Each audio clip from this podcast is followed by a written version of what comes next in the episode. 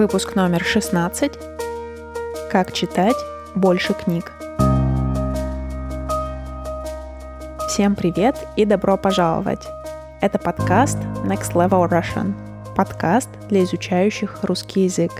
Здесь нет скучных правил и грамматики языка, но есть различные истории, рассказанные на русском языке с объяснениями некоторых непонятных слов.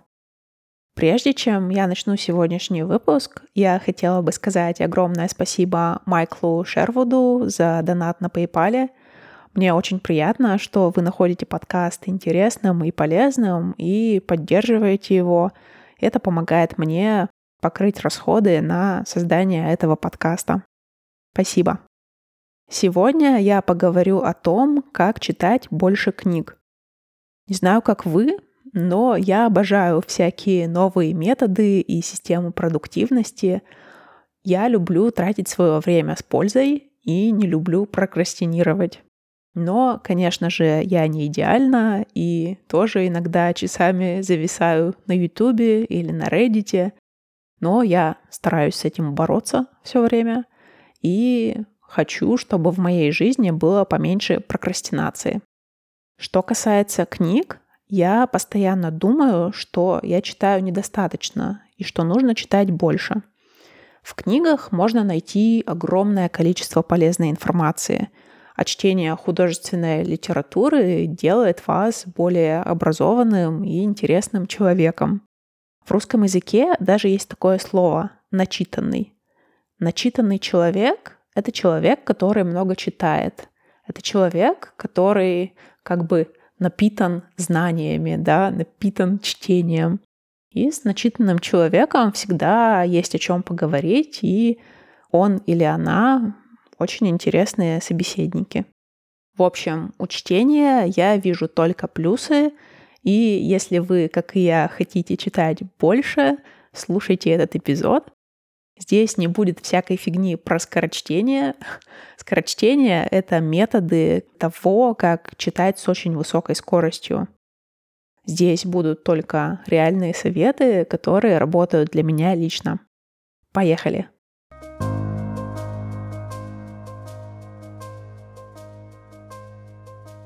Во-первых, нужно определить корень проблемы. Почему вам не хватает времени на чтение – на самом деле это вопрос расстановки приоритетов. Времени у нас у всех одинаково. 24 часа в сутки. И мы сами им распоряжаемся. У всех у нас разные ситуации. У кого-то э, две работы, да, и они работают по 12 часов в сутки. Кто-то учится, у кого-то маленькие дети. Но все равно, мне кажется, если сделать из чтения приоритет, всегда можно найти хотя бы 5 минут, чтобы почитать, да, 5 минут перед сном всегда можно найти. Да, кажется, что это не очень много, да, но это лучше, чем ничего, согласитесь. Если вы сделаете из этого привычку и будете читать по 5 минут каждый день, то это уже будет 365 умножить на 5, это будет 1825 минут, что составляет больше 30 часов. Одного только этого времени уже может хватить на несколько книг. Но я открою вам секрет. Скорее всего, вы не захотите останавливаться всего лишь после пяти минут и продолжите читать дальше. Вы прочитаете 10 минут или 15 минут, и суммарно за год это уже будет еще больше времени, еще больше, чем 30 часов. И для меня лично чтение перед сном производит хороший усыпляющий эффект, потому что мой мозг занят книгой, а не прокручиванием всех событий и переживаний уходящего дня. Что помогло мне лично выработать из этого привычку, это так называемый X-эффект метод. Нужно, чтобы у вас был календарь, котором бы вы зачеркивали каждый день, когда читали книгу хотя бы 5 минут. Эта цель настолько маленькая, что ее сложно не выполнить. Но в то же время, когда вы видите непрерывную цепочку крестиков, это вдохновляет вас продолжать. Я оставлю картинку в тексте этого эпизода, где вы увидите фотографию моего календаря за 2018 год. Календарь, который висел у меня на холодильнике, и тогда у меня на протяжении трех месяцев была цель читать каждый день. И я, кажется, пропустила всего несколько дней на протяжении трех месяцев. И я подумала, ну все, я уже выработала привычку, теперь я могу дни не зачеркивать. Но потом что-то пошло не так, и читать каждый день я перестала. Это говорит о том, что все мы разные, да, то есть кому-то требуется больше времени, чтобы сформировать привычку, кому-то меньше. Сейчас я пробую кое-что другое. Я просто решила, что после 9 вечера я закрываю все экраны, я не смотрю в компьютер и в телефон. И как раз время после 9 вечера и до того, как я ложусь спать, это время, когда я могу читать, и поэтому у меня не возникает проблемы, как найти время на чтение. Теперь я всегда читаю просто после 9 вечера и перед тем, как засыпаю. Чтобы выработать привычку, не обязательно иметь распечатанный календарь на стене. Существует много приложений для телефонов, и я ставлю ссылки в описании к этому выпуску. Также вы можете просто создать файлик в Excel, где вы будете отмечать а, дни, когда вы читали. Неважно, какой метод вы выберете, главное, чтобы вы его придерживались и чтобы вы продолжали читать, да? Главный результат.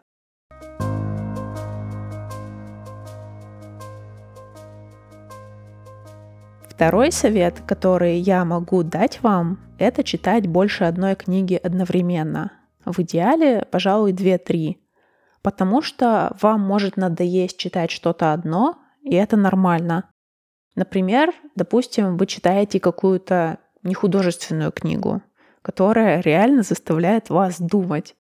Сейчас в книжном клубе мы читаем книгу Юваля Ноя Харари «21 урок для 21 века». Если у меня был тяжелый насыщенный день, мне совсем не захочется читать эту книгу перед сном. Мне захочется почитать что-нибудь попроще, чтобы отвлечься. Поэтому хорошо одновременно читать разные книги, возможно, разных жанров, возможно, на разных языках, чтобы всегда можно было выбрать подходящую книгу под ваше настроение. Однако я не рекомендую читать больше четырех книг одновременно – потому что в таком случае будет велика вероятность того, что какую-то из этих книг вы забросите. И, кстати говоря, еще один совет, с которым многие, может быть, не согласятся, но я считаю, что бросать начатые книги — это нормально. Ну, если, конечно, вы не учитесь в школе или университете, и эту книгу вам нужно прочитать, чтобы сдать экзамен.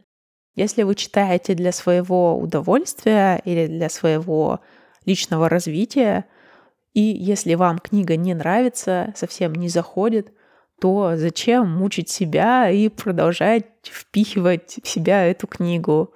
Нормально, это нормально бросить эту книгу, не читать ее вообще. Возможно, если сначала было интересно, а потом пошли какие-то скучные места, может быть, стоит прочитать эти места по диагонали. Читать по диагонали — это значит а, просто просканировать страницу, да, то есть быстро ее просмотреть, не вчитываясь конкретно в отдельные слова. То есть вы уловите общий смысл, о чем там говорится, по диагонали просканируете, и, может быть, дойдете до следующей главы, которая будет более интересной. Кстати, многие российские школьники, когда читают «Войну и мир», они часто пропускают войну, потому что десятиклассникам, да, людям, которым по 16 лет, ну, очень скучно сейчас читать про боевые действия XIX века, но читать про чувства и про переживания героев обычно интересно почти всем, потому что Толстой очень здорово об этом писал. Я всегда, когда читаю Толстого, очень сопереживаю героям, потому что их эмоции описаны настолько точно, настолько красиво, что прям сам начинаешь их чувствовать. В общем, да, ничего не вижу плохого в том, чтобы пролистывать скучные места.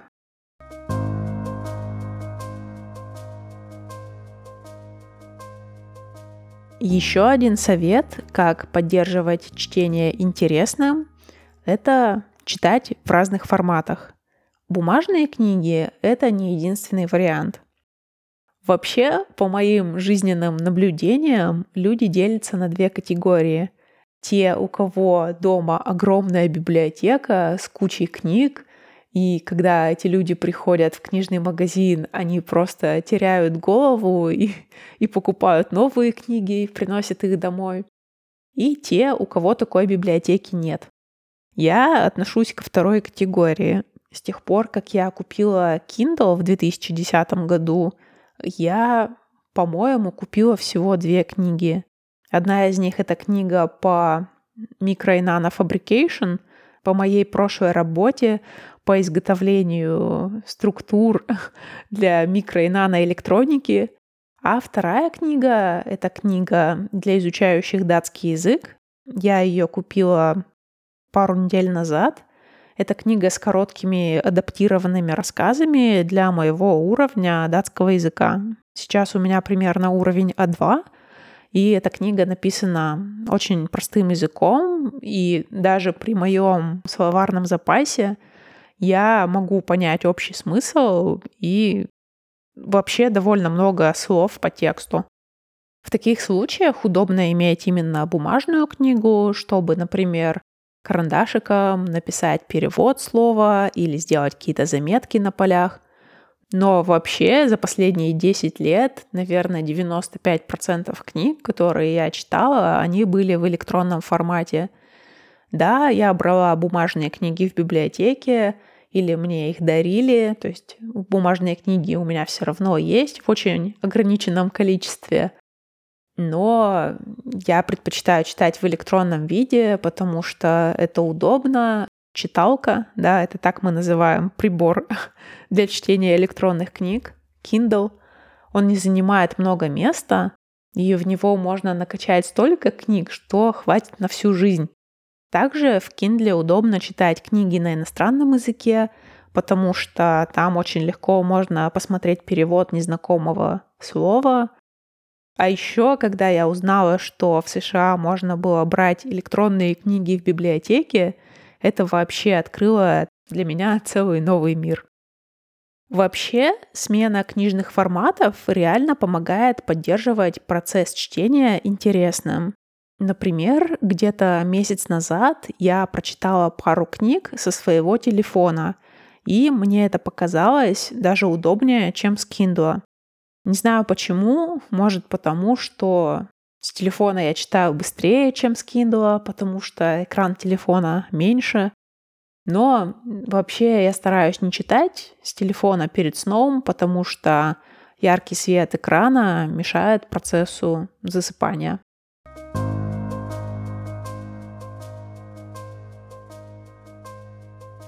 Есть еще аудиокниги. Некоторые люди просто фанаты аудиокниг и поглощают их в больших количествах. Я слушала аудиокниги с переменным успехом.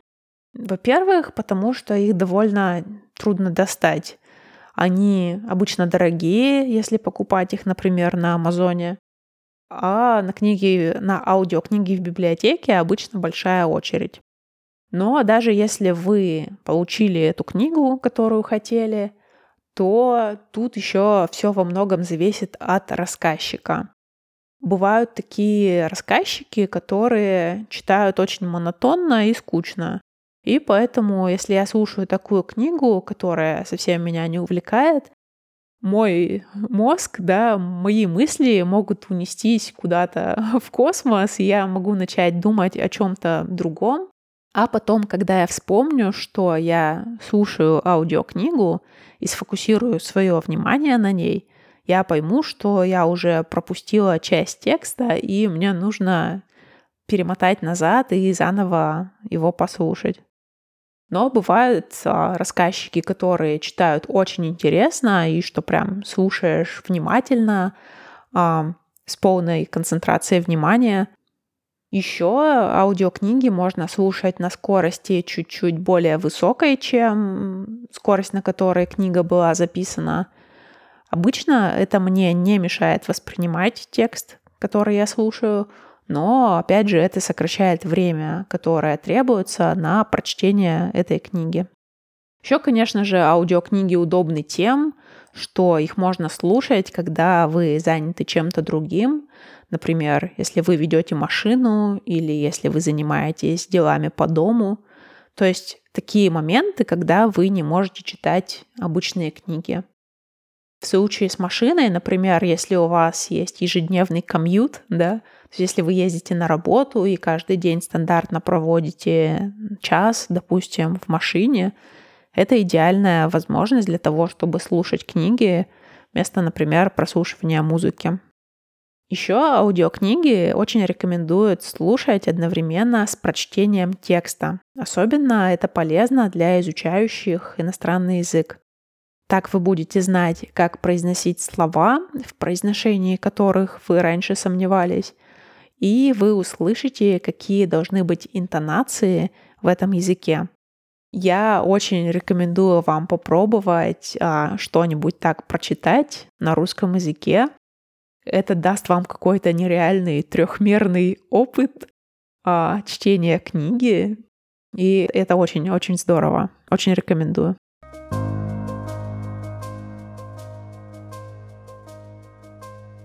Ну и последний совет, который я вам сейчас дам. Читайте книги вместе с кем-то. Организуйте книжный клуб со своими друзьями, где бы вы выбирали какую-нибудь книгу и читали бы и обсуждали ее вместе.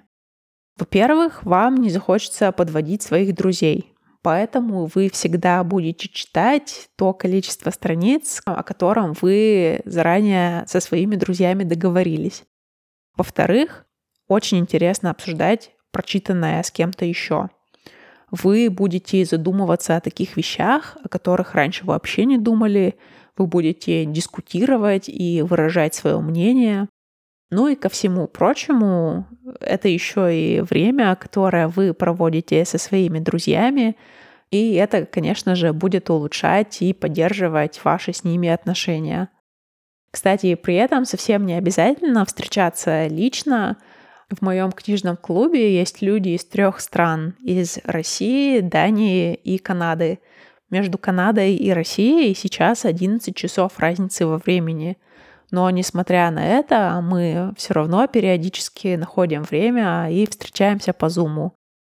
На этом все на сегодня. Я поделилась стратегиями, которые работают лично для меня. Надеюсь, вам было интересно, и вы узнали для себя что-то новое – Напишите мне в комментариях, какие методы работают для вас.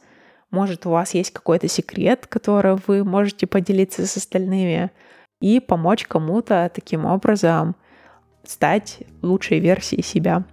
Все, спасибо вам всем огромное, что дослушали до конца. Подписывайтесь на мой подкаст, пишите отзывы, оставляйте комментарии.